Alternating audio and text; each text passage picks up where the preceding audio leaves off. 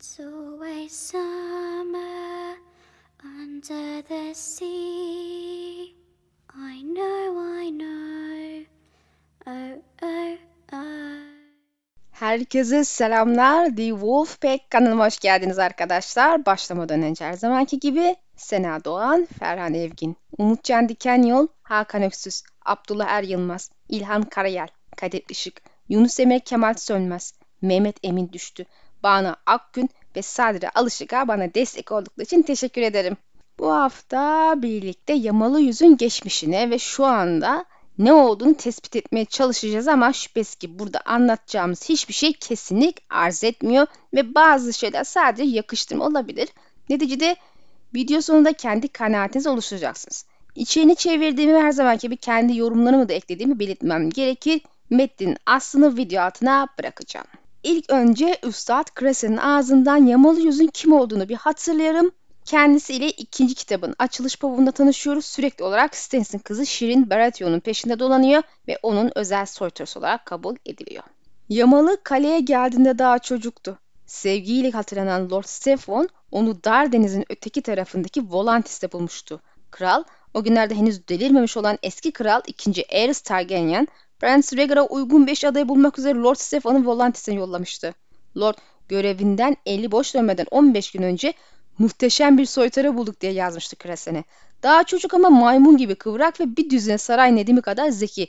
Aynı zamanda jonglör, bilmececi, sihirbaz ve tam dört farklı dilde şarkı söyleyebiliyor. Özgürlüğünün bedelini ödedik ve onu beraberimize eve getirmeyi umuyoruz. Robert'ın ona bayılacağına şüphe yok ve belki de zaman içinde Stannis'i biraz gülmeye bile öğretebilir. O mektubu hatırlamak Crescen'ı hüzünlendirdi. Değil yamalı kimse Stannis'e gülmeyi öğretememişti. Fırtına birdenbire kopmuştu ve gemi kıran koyu adını hakkını verdiğini kanıtlamıştı. Lord'un çift dilekli kadırgası gururlu rüzgar kaleden görülebilen bir noktada parçalanmıştı. Lord'un iki oğlu babalarının gemisinin kayalara çarpışını ve ardından sular tarafından yutuluşunu siperlerden izlemişti. Yüz kürekçi ve denizci Lord Stephen Baratheon ve Lady karısıyla birlikte boğulmuştu. Dalgalar şişmiş cesetleri kazadan günler sonra bile fırtına bunu kıyısına taşımaya devam etmişti. Soytarı üçüncü günde kıyıya vurmuştu. Üstad Kresen ölülerin kimliklerini belirlemek için diğer adamlarla birlikte kıyıya inmişti. Onu bulduklarında çırılçıplaktı. Cildi bembeyaz kesilmiş, buruşmuş ve ıslak kumlarla kaplanmıştı. Kresen onun da öldüğünü düşünmüştü ama Jomi kolundan tutup sürüklemeye başladığında çocuk öksürüp su kusmuş ve doğrulmuştu. Jomi ölene kadar Yamalı'nın teninin buz gibi ve yapış yapış olduğuna daha yemin edip durmuştu. Soytarının denizde kayıp olarak geçirdiği iki günü kimse açıklayamamıştı. Balıkçılar deniz kızlarının ona su altında solumayı öğrettiğini ve bunun karşılığında da onun tohumlarını aldıklarını anlatmaktan hoşlanıyordu. Yamal hiçbir şey söylememişti. Lord Stephen'ın mektubunda bahsettiği sivri dili zeki çocuk fırtına burnuna varamamıştı. O gün kıyıda buldukları kişi bambaşka biriydi. Vücudu ve zihni kırılmıştı. Konuşma yeteneğini kaybetmiş gibiydi. Yamalı bir soytarı için bile acınacak haldeydi. Belki bir zamanlar alaylı sözleriyle kahkaha fırtınada koparabiliyordu ama deniz bu gücü ondan almıştı. Kıvrak zekasının yarısı ve hafızasının tamamı onu terk etmişti. Vücudu ham ve aşırı şişmandı. Seyirmeleri ve titremeleri vardı. Çoğu zaman anlamsız şeyler söylüyordu. Onu gülen tek insan bu küçük kızdı artık. Yaşaması ya da ölmesi sadece bu küçük kızın umrundaydı. Peki Yamalı Yüz'e ne oldu? Denizde geçirdiği iki gün boyunca ona olanlar tam bir gizem. Biz de bunu çözmeye çalışacağız inşallah. Chrome'un sahibi bu sorunun cevabının Bran, kan kuzgunu, Jojen, Hodor ve Euron'un hikayesinin saklı olduğunu inanıyor en azından birkaç işaret olabileceğini. Fakat biz ilk olarak bu soyutunun bir White olup olmadığını şöyle bir bakalım. White'lar için en önde gelen işaretler uyumamak, beslenmemek yahut bunların asgari seviyede olması. Ayrıca kanlarının koyuluğu da bir o kadar dikkate değer. Bunların yamalı yüzde olup olmadığını şu aşamada bilmiyoruz. Hiç yerken yahut uyurken göremediğimiz gibi kanını da göremedik. Bu sebeple White'lı hala tartışmalı ama kanaatimi söyleyeceğim. Yamalı ölmüş gibi görünüyor. Bu durumda bir White olarak dirildiği aşikar. Güçleri yeşil rüyalar mı yoksa ejder rüyası mı yahut bilmediğimiz yeni bir tür rüya şekli mi karşımızda kesin olarak bunu bilmek çok mümkün gözükmüyor gibi. Ölümü ve dirildiği yerden dolayı kendisi muhtemelen bir su white olarak ifade edilebilir ve bu da seride onun türünün ilk örneği yapar en azından bizim gördüğümüz. John'a gelen haberlerde suda ölü bir şeylerin göründüğünü bilgisi vardı zaten. Yani burada kastım tabii ki cesetlerin sürüklendiği değil, ölü olmasını beklenen şeylerin yüzey oldukları ya da yahut öldükleri zannettikleri şeyin. Ayrıca Mokoro'nun bana göre garip bir şekilde boğulmuş ila büyük öteki hizmet eden şeytan gibi lanse etmesi de dikkate değer bir ayrıntı. Boğulmuş belki de bir white yeşil görendir. Hani adı üstünde boğulmuş ama belli ki ölmesi beklenirken ölmemiş ve sonra zamanla ilerlaştırmış biri var gibi geliyor burada. E, suda en az buz ve ateş kadar büyü içeren doğanın bir parçası en azından iki kere çocuklar tarafından su büyüsü kullanıldı. Bunu biliyoruz. İlkinde don kolunu kırdılar, diğerinde de işte batakta oluşan dalgaları getirdiler. Ruanya halkının su büyüsü kullandığını ve bunu ejderha lordlarına karşı da kullandığı bilinir. En azından böyle ifade edilir, anlatılır. Hatta Nightmare cadı kraliçe olarak da anılır. Muhtemelen su büyücüsü. Su ve buz tarafının hali hazırda ateşi temsil eden ejderha lordlarından hoşlanmadıkları ve direndikleri aynısını tabi unutmayalım burada. Zaten buzun da donmuş olduğunu düşünülür ise Mokoro'nun boğulmuş için böyle bir yorum yapması çok da şaşırtıcı değil. Bu sebeple Yamalı Yüz'ün kuzeyin esir güçleri ya ötekilerle bağlantısı olabilir ama sebebini söylemek güç çünkü Volantis'i bir yabancının onlar için ne gibi bir değer olabilir. Lord Stefan oğlanın büyü yaptığından bahsediyor ama bu konuda ayrıntı yok. Kendisini bir yeşil gören falan olduğunu zannetmem ama belki de yeşil rüyalar görüyordur. Lakin dediğim gibi amaç ne, niye bu kişi? Buna tam anlamıyla bir cevabım var diyemem. Bir ihtimal belki tamamen bir senaryo yazıyoruz. Şirin önemiyle bağlantısı olabilir mi? E, bu kız bir ihtimal ejderha rüyası bile görüyor olabilir arkadaşlar. Çünkü ikinci kitap açılışında sık sık ejderhalar gördüğünden ve onu yemek için geldiklerinden bahsediyordu. E, biz ejderhaları rüyalarında gören kişilere ne diyoruz? Rüyacı diyoruz öyle değil mi? Kızın bir parçada olsa ejderha kanı taşıdığını biliyoruz. Sadece hani büyük anne babında değil. E, kurucuları da zaten bir Targaryen. Melez bir Targaryen ama sonuçta Targaryen. Melisandre ise Yamalı'yı tehlikeli görüyordu. Sık sık alevleri içinde kafa taslı ile çevrili ve ağzı kan yüzünden kırmızıydı. Boğulmuş büyük öteki su ve buz bağlantıyla yaklaşırsak ateş tayfasından birinin bu adamı tehlikeli görmesi ve ateşlerin onu bu konuda uyarması dikkate değer bir şey diye düşünmekteyim. Ben her zaman Şirin'i öldürecek kişinin Yamalı olacağını düşünmüştüm. En azından parma olacak diye. E Stannis'in yakacağı bilgisi ortaya çıkınca hala biraz bu karakteri alta getirmiş gibi geldiler bana. Yine de hala bir parma olabilir. Bakarsın Stannis aslında kızı bile isteye değil de yanlış anlaşılmalar silsilesi yanmasına sebep olacaktır. Ha, ayrıntısı sonuçta bilmiyoruz olayın. Durum ne olursa olsun kanımca dizide olduğundan çok daha trajik ve karanlık bir sahne okuyacağız Şirin meselesinde ve Yamalı da bu olayın bir parçası olabilir. Şimdi şu soru sorulabilir. Eğer durum bu ise neden Şirin? Stannis aranılan Azar Ahai olmasa bile. Melisande alevleri aracılığıyla ona yönlendirildi. Sebebini net bilmesek de illaki bunun bir amacı olmalı. Belki de yaklaşan savaşta asıl kahramana Yod Azar Ahai'ye yardımcı olacak önemli bir kilit karakter olarak görüldü ve Melisandre'nin onu hazırlaması, desteklenmesi istendi. Ne de olsa unutmamak gerekir ki az önce de söylediğim gibi bunlarda bir parça ejderha kanı var. Haliyle buz tarafı da bu karakteri ortadan kaldırmak adına yamalıyı kullanmak istiyor olabilir mi? Şirin ölümünün Stannis sonu getireceğini söylemişim eski videolarda. Hala bunun ardında duruyorum.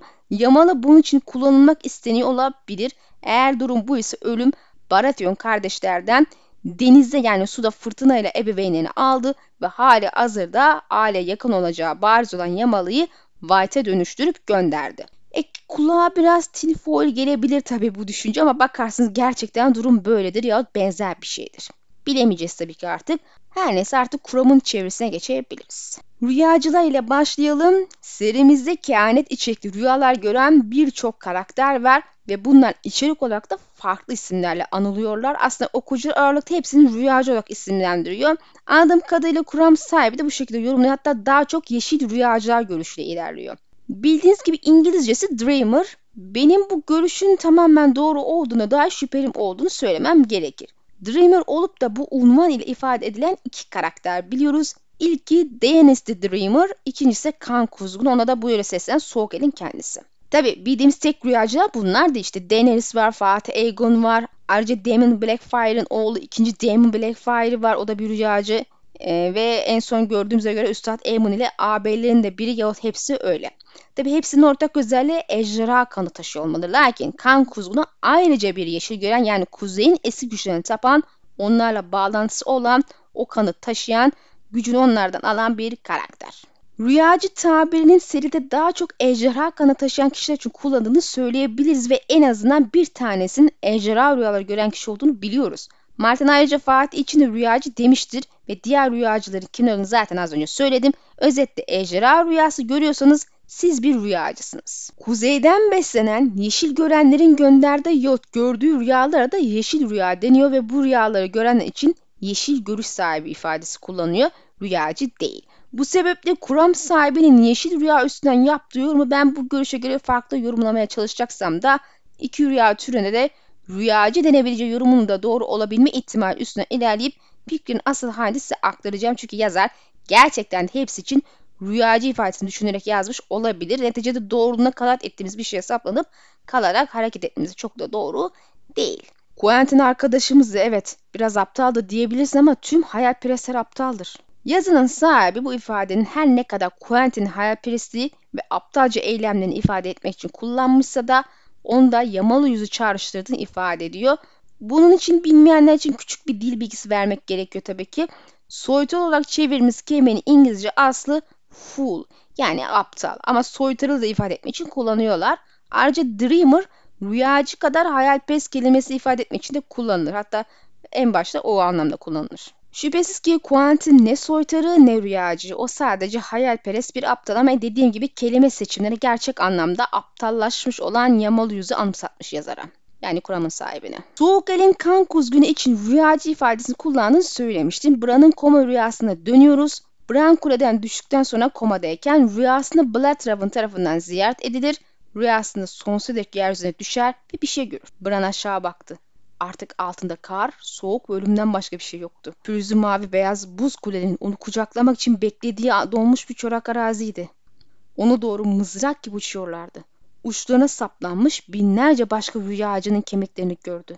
Umutsuzca korkuyordu. Bran'ın rüyalarını yorumladığım videoda buradaki rüyacıların bir ihtimal ejderha rüyası olan ejderha kanına sahip kişilerin yeşil gören yeteneği olan ötekilerle kapışıp kaybedilmiş, ölmüş olanlar olabileceğini söylemiştim. Çünkü tespitimde haklıysam özel rüyalarda kapışır ve ölürseniz gerçekten de ölürsünüz. Aslında kuram sahibiyle benzer bir sonucu varmış diyebilirim. Hayle Bran'ın gördüğü senin buz ve ateş arasındaki meydana gelen savaşı ifade etmek için güzel bir manzara olduğunu düşünün. Başka neden bitmeyen kış topraklarında bu kemikler olsun bilemem. Bu görüşümün hala arkasındayım fakat bunları yeşil gören yahut yeşil görüş olan insanların kemikleri olma ihtimali olabileceğini de kabul edelim ve devam edelim. Kuram sahibi diyor ki bu diğer rüyacılar muhtemelen Bloodraven'ın eğitmeye çalıştığı diğer yeşil görenlerdir. Çünkü hepsi başarısız olmuş ve ölmüşlerdir ve Bloodraven Bran'a uçmayı öğretmeye çalışmaktadır. Bran her zamankinden daha hızlı düşüyordu. Aşağıdaki toprağa doğru dalarken gri sisler etrafında uğuluyordu. Bana ne yapıyorsun diye sordu kargaya ağlamaklı bir sesle. Sana uçmayı öğretiyorum. Şimdi Bran karga seslendi. Bir seçim yap. Uç ya da öl. Tabii ben hani böyle bir olay varsa yani başka yeşil rüyacılar vesaire eğitim durumu varsa hani hepsinde başarısı oldu da en son Bran'a geldi şeklinde bir düşünce sahip de değilim. Yani bence Bran en başından beri zaten ana hedefti Bloodraven'ın. Peki tüm bunların yamalı yüz ile ilgisi ne? Gerisini söyledi. But all dreams are fools sözünü hatırlayın. Gerisini söylediği but all dreams are fools sözünü hatırlayın. Haliyle hem gerçek anlamda hem de mesleki anlamda fool olarak ifade edilen yamalı yüzün rüyacı olma ihtimali olabilir mi? Yahut yeşil görüş olabilir mi demek daha doğru olabilir.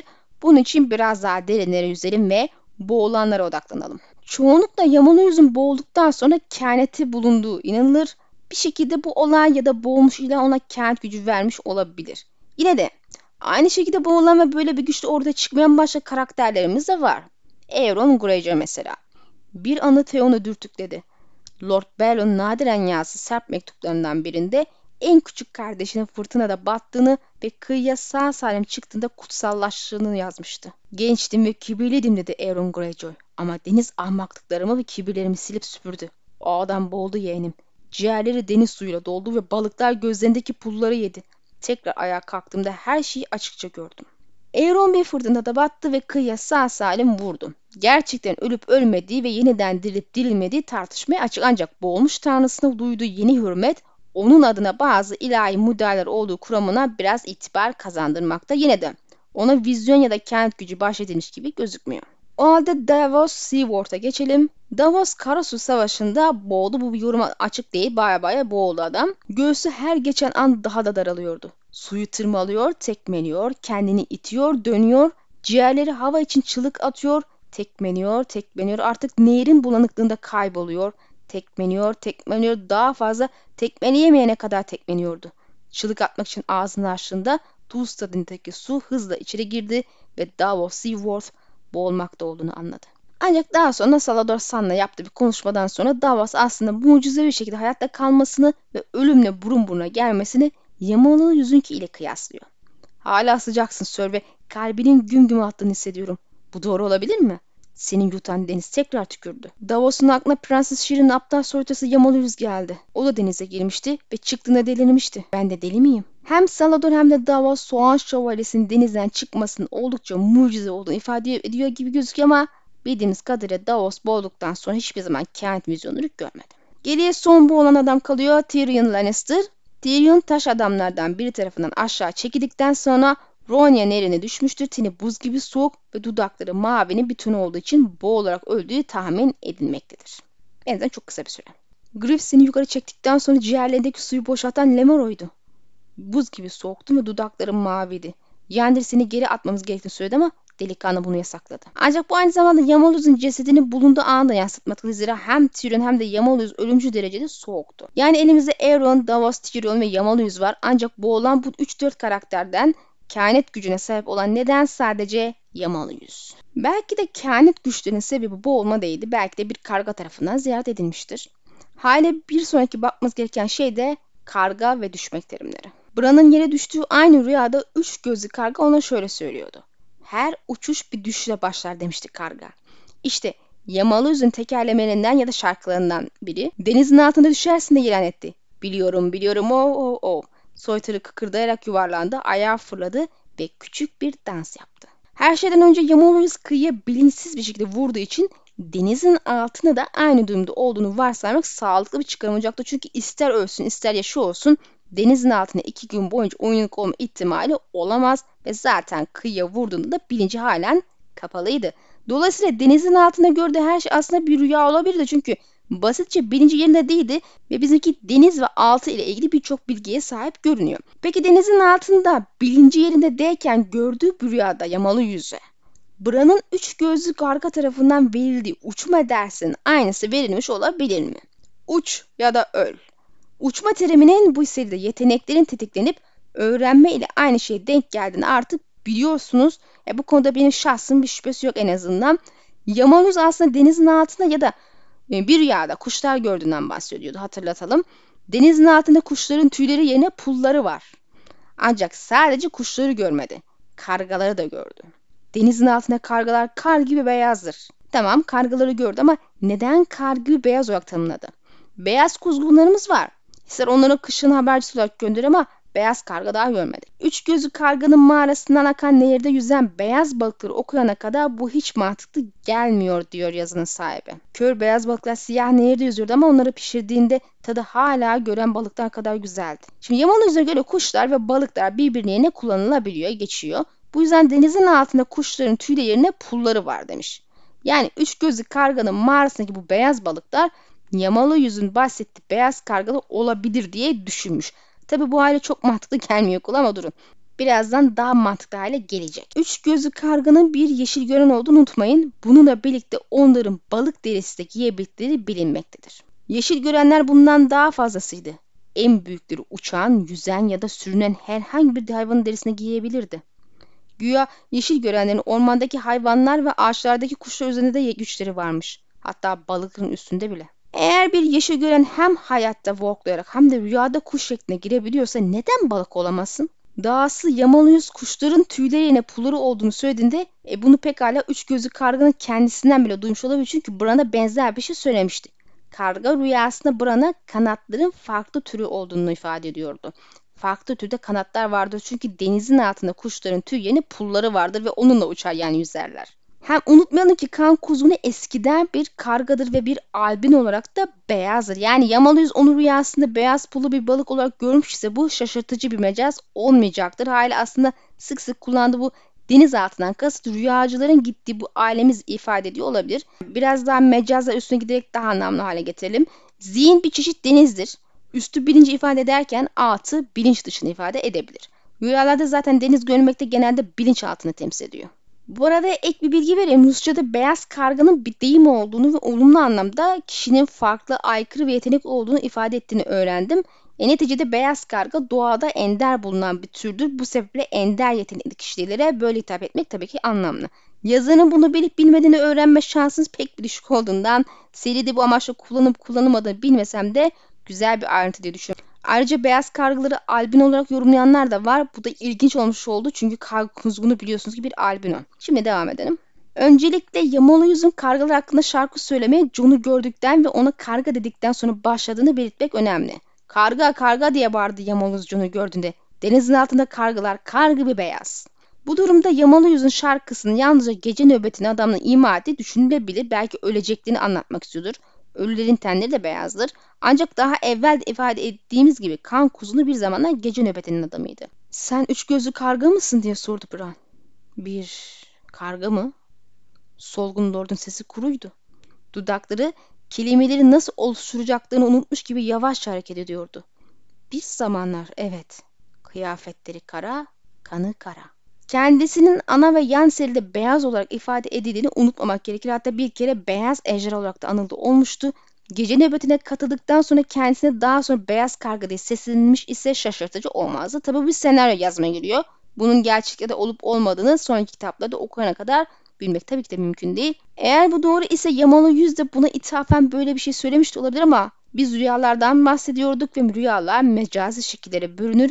Birebir olmaz ve kan kuzunu artık yerinden kıpırdayamadığı için insanları sadece rüyalarında ziyaret ediyor. Buradan bunu söylemişti zaten. Bu sebeple şimdi rüyanın biçimlerine bakacağız ve Yamalı yüzü neden kan kuzgununu karga yerine balık olarak görmüş olabileceğini de bahsedeceğiz. Öncelikle kitaplarda kan kuzgununun rüyalarda aldığı şekilleri seçemediğini düşünmemize sebep olan bir ayrıntımız var. Bran onunla ilk karşılaştığında ona üç gözlü kargalı olmadığını sormuş. O da biraz şaşkın bir şekilde cevap vermişti, tereddüt etmişti.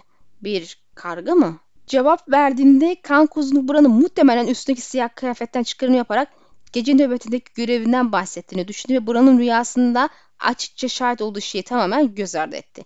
Konuşan üç göz bir karga olduğunu. Tabi bu arada kan kuzgunun aslında üç göz karga olmadığına dair yorumlayan kuramlar da var. Belki. Lakin Bran'a açıkça rüyalarında seni ziyaret ettim dedi. Hale ben o karganın bizzat kendisi olduğu kanaatindeyim. Sorun şu ki madem ta kendisi neden Bran bu soruyu sorduğunda aklına bu gelmedi? Metin arkasında yazar karakterin kan kuzgunu olduğuna işaret olarak kullanmak istemiştir bu sahne diye düşünsem de kendi içinde de belli bir mantığa oturtması gerekiyor diye inanıyorum. Bu da rüyalarda alınan şekillerin seçilememesi şeklinde yorumlanabilir. Tabi tek bir dayanağa göre bunu yorumlamak yetersiz de gelebilir. Bu sebeple Bran ve Jojon arasında geçenlere şöyle bir bakabiliriz. Jojon rüyasında Bran'ı zincire vurulmuş kanatlı bir kurt olarak görmüştü hatırlarsanız. Rüyamda gri taş zincirlerle toprağa bağlanmış kanatlı bir kurt gördüm dedi. Yeşil bir rüyaydı. Bu yüzden doğru olduğunu biliyordum. Ve Bran'ın kendisinin kanatlı kurt olduğuna daha hiçbir fikri yoktu. Jojon aynı bölümde onu ikna etmek zorunda kalmıştı. Kanatlı kurt sensin Bran dedi Jojon. İlk geldiğimizde emin değildim ama şimdi eminim. Karga bizi buraya senin zincirlerini kırmak için gönderdi. Bildiğimiz kadarıyla Brian Jojon rüyasını bilerek ziyaret etmedi ancak mesele hala geçerli. Karakterler rüyalarda göründüklerinde tam olarak hayatta oldukları gibi görünmezler. Sonuçta rüyalardan bahsediyoruz. Bunlar hep mecazi olmak zorunda. Yeşil rüyalar bazen tuhaf şekiller alıyor diye itiraf etti Jojen. Gerçi anlamak her zaman kolay olmuyor. Hatta Melisa'nın ateş kağıtlarına baktığımızda da kan kuzgunu ve Bran tam da o an oldukları şekilde görünmüştü tabii ki mecazi şekilde. Odun yüzlü bir adam ve kurt yüzlü bir çocuk. Tabi ateş kentleri rüya gibi bilinçaltını doğrudan temsil etmez fakat orada bile kişiler her daim gerçekte oldukları gibi görünmüyor gözüküyor. Olup biten şu olabilir. Rüya görenin bilinçaltı ziyaretçilerin biçiminden çoğunlukla sorumlu olan şey.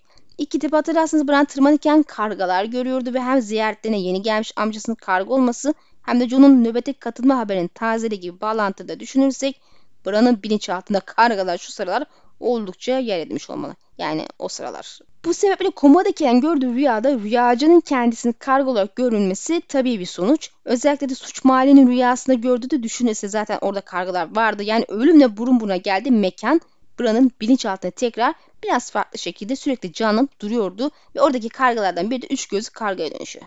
Tabi rüyacının kendisi hayatının son döneminde gerçekten de nöbetin bir adam olarak kargaydı. Yani kargalardan bol bir şeyimiz yok metinde. Bu da bizi yamalı yüze getiriyor. Yamalı yüz rüyasında üç gözü karga tarafından ilk kez ziyaret edildiğinde bilinçaltının bu ziyaretçi uyanık olduğu son anına göre anlamlandırmaya çalıştığını düşünme kulağa mantıklı geliyor. Deniz, mercanlar, balıklar vesaire. Bilincini kaybetmeden önce Yamaloz'un muhtemelen bildiği son şey suda boğulmak doğuluydu. E bu yüzden üç gözlü karga geldiğinde onu hala bir karga olarak gördü ya da ona benzer bir şey olarak. Çünkü Yamaloz en son suyun altında olduğunu biliyordu ve son gördüğü şey de az önce dediğim gibi balıklar ve benzeri su canlılarıydı. Yazı sahibi ve onu tüyleri pullu beyaz bir karga olarak gördü çünkü üç gözlü karganın mağarasından akan bir nehirde beyaz balıklar yüzüyordu. Tıpkı yeşil görenlerin kargalar gibi vaklanabildiği balıklar demiş ama ben bu kısma katılmıyorum. Melisande de ceset kadar beyaz ahşap bir surat görüyordu. Yani işin özünde kan kuzgunun olduğu şeyin mecazi bir yansımasıydı bu. Adam zaten bembeyaz. Tabi bu yorumlamada zayıf bir kısım var. Eğer öyleyse Bran neden kargayı beyaz olarak değil de siyah olarak gördü? Bilmiyorum. Belki tamamen yanlış bir yorum yaptık. Yahut Martin beyaz vurgusuna daha sonra karar vermişti ve en başta siyah kargıları resmettiği için böyle devam etmek zorunda kalmış. Bahçıvan bir yazar olduğu için tabii ki bu şaşırtıcı bir durum olmazdı. Biz devam edelim. Bunları toparlarsak yazı sahibi bu yüzden Yamalı Yüz ve Bran'ın aslında aynı rüyaları gördüklerine inanıyor. İkisi de kargayı gördü ve düştü. Günün sonunda bir uçmayı başarırken diğeri yere çakıldı. Bran ve Yamalöz'ün benzer noktası bir göz atalım. Yani toparlarsak görünüşe göre ikisi de rüyalarında üç gözü karga tarafından ziyaret edilmiş olabilir. Peki ya gerçek hayatta durum ne? Merhum Üstad Cresson Yamaloz'un keşfinden sonra onun hakkında düşündükleri şunlardı. Lord Stephen'ın bahsettiği esprili zeki delikanlı fırtına burnuna hiç ulaşamamıştı. Buldukları çocuk başka biriydi. Bedeni ve zihni kırılmıştı. Yamalı bir çocuktu ve kırılmıştı. Kırılmış bir çocuk. Bran'ın sürekli olarak kırık bir çocuk olarak anıldığını ve kendini önü tanımladığını da hatırlayın. Her gece uğultu ve soğuk rüzgar bir gri boş gale hiç değişmeden devam etti ve onun oğlu orada kırık bir şekilde yatıyordu. Ve kardeşi Thor'un muhtemelen çocuğun hem için hem de dışını kırık olduğunu, kendi canına kıyamayacak kadar korkak olduğunu söyledi. Kim olduğunu çok iyi hatırlıyordu. Çocuk Bran, kırık Bran. Ama o bacakları işe yaramayan kırık bir çocuktu. Bu yüzden Mira onun yerine yukarı çıkarken tek yapabildiği aşağıdan izlemekti. Yani genel anlamda resmi anladığınız ikisi de kırılmış çocuklar. Bununla birlikte bir başka paralellik de değişimlerin ne kadar sert bir şekilde ifade edildiği demiş. Bran uyandığında dünyası değişmişti. Yamal yüzü uyandığında ise buldukları çocuk bambaşka biriydi. Asla eskisi olmayacaktı biliyordu. Karga onu uçması için kandırmıştı ama uyandığında kırılmıştı ve dünya değişmişti. Lord Stephen bahsetti esprili zeki delikanlı fırtına burnuna hiç ulaşamamıştı. Buldukları çocuk başka biriydi. Bedeni ve zihni kırılmıştı. Açıkçası her ikisi hayatlarını sonsuza dek değiştiren önemli bir travma yaşadı. Unutmayın ki ölüm yüzleşmesi kolay bir şey değildir. En azından bu seride en azından yazar için. Ayrıca benzer şekilde hiç kimse Yamalı Yüz ya da Bran'ın hayatta kalmasını da beklemiyordu. Hayatta kalmaları mucizeydi. Hiç kimse bu soytarının denize kaybolduğu o iki günü açıklayamadı. Kırık çocuğun hayatta kalacağını kimse beklememişti. Tanrılar Bran'ı öldüremedi. Tıpkı benim gibi. Yazı sahibi ayrıca iki karakterin de maymunsu özelliklerle tanımlandığına dikkat çekmiş ve belki Yamal'ın da Bran gibi tırmanmayı seviyor olabileceğini düşünmüş. Açıkçası bunun genel olarak bir önemi olduğunu zaten pek zannetmiyorum. Yine de burada asıl mesele iki karakterin benzerliğinden yola çıkarak kaderlerin de benzer başlamış olabileceğini dikkat çekmek. Kuram sahibi boğulma travmasının ya Yamal'ın yeşil rüyaları için ya da yeşil gören yetekliğin uyanış için tıpkı Bran'ın kuleden düşmesi, komaya girip sonra rüyanın ardından uyanması gibi bir katalizör olması gerektiğine inanıyor. Tabi Yamalı ölmüş gibi görünüyor. Ölüme yakın olması gereken deneyim yakın olmanın ötesine geçerek onu tamamen öldürüyor. Hala şimdi şu uyanış diliş kısmına bir bakalım onu inceleyelim. Küçükken az kalsın gri su hummasından ölüyordum. İşte o zaman karga bana geldi.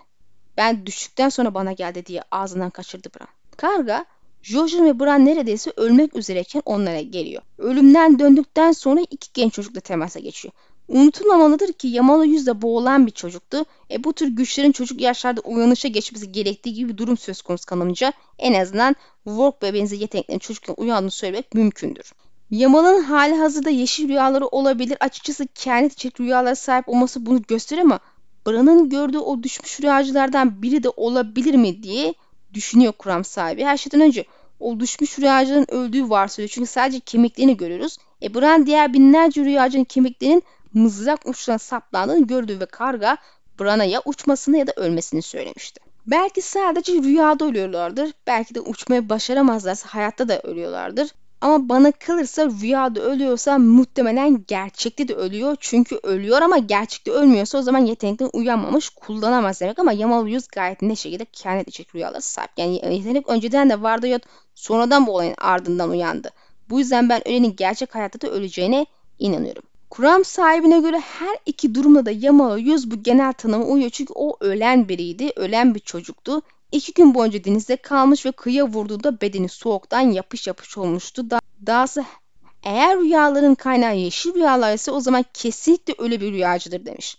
Boğulmasının sadece ölüme yakın bir deneyim olması gerekiyordu ancak bir şeyler ters gitti ve öldü sonra bir şekilde geri geldi. Bununla birlikte ölüme yakın bir deneyimin yalnızca üç gözü karganın ziyareti için değil bir deri değiştirenin yeşil görene yükselmesi için de bir gereklilik olduğunu inanıyormuş. Ben bundan da çok emin değilim tabii ama yine de kendisini bir dinleyin belki sizin kafanıza yatar. Ejderhalar Dans'ın ön sözünde bir yabanıl deri değiştirici olan Varame'nin bakış açısına yer verilmişti. Kitaplardaki tüm ön sözlerde öldüğü gibi başroldeki karakter sonunda ölüyor. Varamir de öldü tabii ki. Ancak Varamir'e göre daha önce hiç olmamış bir şey oldu. Öldüğünde güçleri genişledi. Artık sadece bir deri değiştirici değildi. Bir yeşil gören güçle sahipti diyor. Beyaz dünya döndü ve yok oldu. Bir an için sanki büvet ağacının içindeydi. Oymuş kırmızı gözlerle dışarı bakarken ölmekte olan bir adam yerde güçsüzce seyiriyor ve deli bir kadın ayın altında kör ve kanlı şekilde dans ediyor, kırmızı gözyaşları döküyor ve kıyafetlerini yırtıyordu. Sonra ikisi de kayboldu ve o yükseliyordu, eriyordu. Ruhu soğuk bir rüzgarla taşınıyordu. Karların ve bulutların içindeydi. Bir serçeydi, bir sincaptı, bir meşeydi boynuzlu bir baykuş ağaçın arasına sessizce uçuyor, bir tavşanı avlıyordu. Varamir baykuşun içindeydi. Tavşanın içindeydi, ağaçların içindeydi. Dolmuş toprağın derinliklerinde solucanlar karanlıkta körlemesini yuvarlanıyordu ve o da onlardı. Ben ormanın ve içindeki her şeyin diye düşündü sevinçti. Varamir bir büvet ağacının ve canlı olan diğer her şeyin hatta solucanlığın bile gözünden gördü. Bir, bir büvet ağacının gözlerinden görebilmek yalnızca yeşil görenlerin başarabileceği bir şeydir. Şarkıcılar Onları uyandırmak için büvet ağaçlarını gözler oymuşlardı. Ve yeni bir yeşil görenin kullanmayı öğrendiği ilk gözler bunlardır. Ama zamanla ağaçların ötesini de göreceksin. Ve Varamir bunu başardı ama sadece öldükten sonra ve sadece bir anlığına diyor. Bu yüzden ölümün yetenekleri tetiklediğine inanıyor. En azından ölümle burun buruna gelmenin demek istiyor. Daha doğru olur bu. Ben bunu hem katılıyorum hem katılmıyorum. Öncelikle kuzeydeki orman cadılarına göre kişi öldüğünde doğaya, hayvanla vesaire zaten karışıyor. Ve Varamir öldüğünde gerçekten de bu şekilde oldu. Evet ağacın içinden görmek yeşil gören yeteneğidir ama bu daha çok ağacın sihirine ulaşmakla ilgili bir şey. Varamir daha çok ağacın kendisi olmuş gibiydi bir anlığına ve dikkat edilirse tüm hayvanın mesai içine girdi ve sonunda kurdunda kaldı. Zaten bedeni öldüğünde yetenekleri de ölmüştü. Çünkü kişiyi work yahut yeşil gören yapan kandır. Kan Kuzgunu bunu açıkça ifade etmişti. Yine de ölüm deneyiminin görünüşe göre gerçekten de en azından yeşil rüyaları tetiklemede kullanıldığı görünüyor. Doğrudan mı bir etkisi var yoksa karga hususi olarak böyle kişilerden mi seçiyor çok emin değilim. Kuramın sahibi belki de yaşayanlar kısa anına ölerek ölüler diyarına geçebiliyor ve onların gücünden faydalanabiliyor demiş. Çünkü Buz ve Ateşi şarkısı dünyasında bir ölüler diyarı var ve bunun bir gücü var demiş. Ve yaprak da az önce bahsettiğim gibi ölünce dünyayı vesaire karışıklarını anlattığı alıntısını vermiş. Yazıda yeşiller tarafından örnek verirse de Daenerys'ten de verebiliriz. Hummalı rüyasında bir anla öte aleme geçti ve ölümün peşine düştüğünü anlatmıştım ki Den'in ejderha kanı taşıyan bir rüyacı olması gerçeği göz önüne tutulduğunda ilginç bir ayrıntı oluyor. Çünkü yakalansa da gerçekten ölecekti. Ve Bran'ın gördüğü kemiklerden birine dönüşürdü muhtemelen diye düşünmekteyim. Bunun yerine kaçtı ve kanatlanarak uçtu. Ejderhaya dönüştü. İlginç değil mi? Bir uçma ve kanatlama eylemi daha var. Ejderha kan uyandı. Güçlerini rüyalar alemi yahut öte alem diyeceğimiz özel bir boyutta elde etti. Yeşil rüya görenlerin gittiği yer bence aynı yer. Belki bu sebeple karakterlerin yetenekten uyanmasının önce ölümle burun buruna gelmesi gerekiyordu. Çünkü başka türlü bu aleme onları sokamıyorlardır. İlk bağlantıyı böyle kurmaya çalışıyorlardır. Belki yani emin değiliz tabii. Şimdi tekrar Yamalöz'e dönelim ve kayıp anılarına odaklanalım. Bran hala komadayken rüyasında Jaime Lannister'ı altın bir yüz olarak hatır hatırlamaya çalıştı. Grisin içinde bir yüz ona doğru yüzdü. Işıkla parlıyordu, altın rengindeydi. Aşk için yapmış şeyler diyordu. Karga havalandı gakladı. O değil diye bağırmıştı ona. Unut onu. Şimdi ona ihtiyacın yok. Bir kenara koy kaldır onu. Bran'ın omuzuna kondu. Onu gagaladı ve parlayan altın yüz kayboldu. Parlayan yüz gitmişti yani anı da gitmişti. Üç gözlü kargonu gagaklayarak uzaklaştırdı. Bran'ın Jamie ve düşüşüyle ilgili bu anısını kaybettiğini Üstad Lübün tarafından da doğrulandı. Çocuk ne düşüşü ne de ondan önceki tırmanışı hatırlıyor dedi Üstad Lübün nazikçe. Yani görünüşe göre her ne kadar Bran sonki aylarda hatırlasa da Bil yeşil gören anıları sinebiliyor arkadaşlar. Bu da temelde tabii bir şey. Çünkü madem ki rüya öte alem bilinç altında temsil ediyor, güçlü bir el müdahale ederek anıları gömebilir. Lakin asıl merak konusu bütün anıların silinip silinemeyeceği. Belki bir zamanlar bir espriyle kahkahalar attırabilirdi ama deniz aklının yarısı ve tüm hafızası birlikte bu gücü de ondan almıştı. Yamalı yüz tüm hafızasını kaybetti. Güya deniz ondan almış.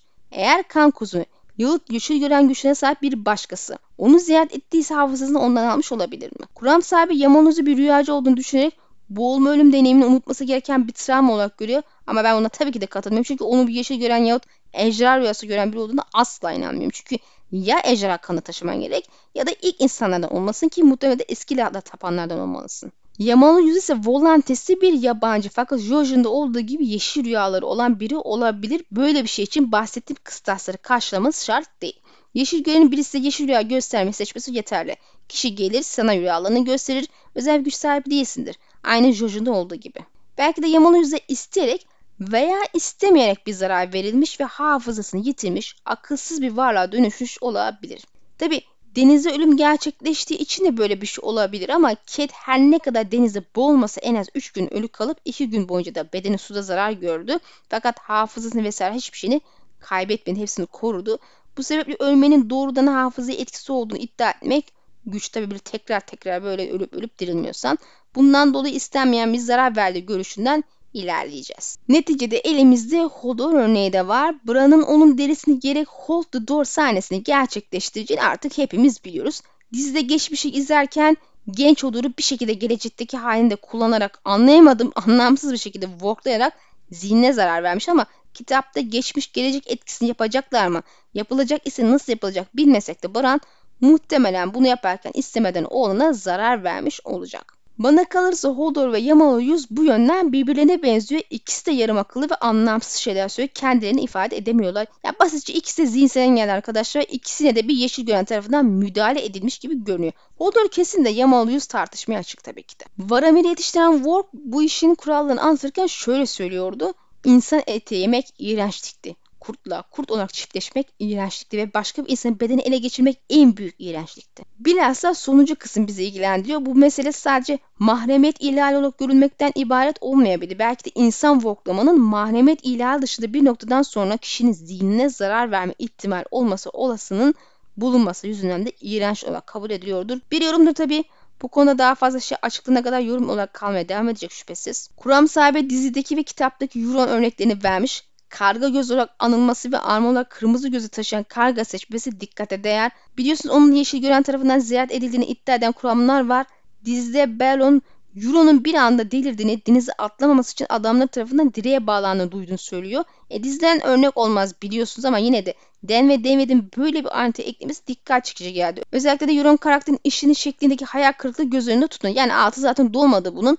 Tabi ben her şekilde argüman olarak kabul etmiyorum. Ama kitaptaki Euro'nun manyak bir tarafı olduğu aşikar.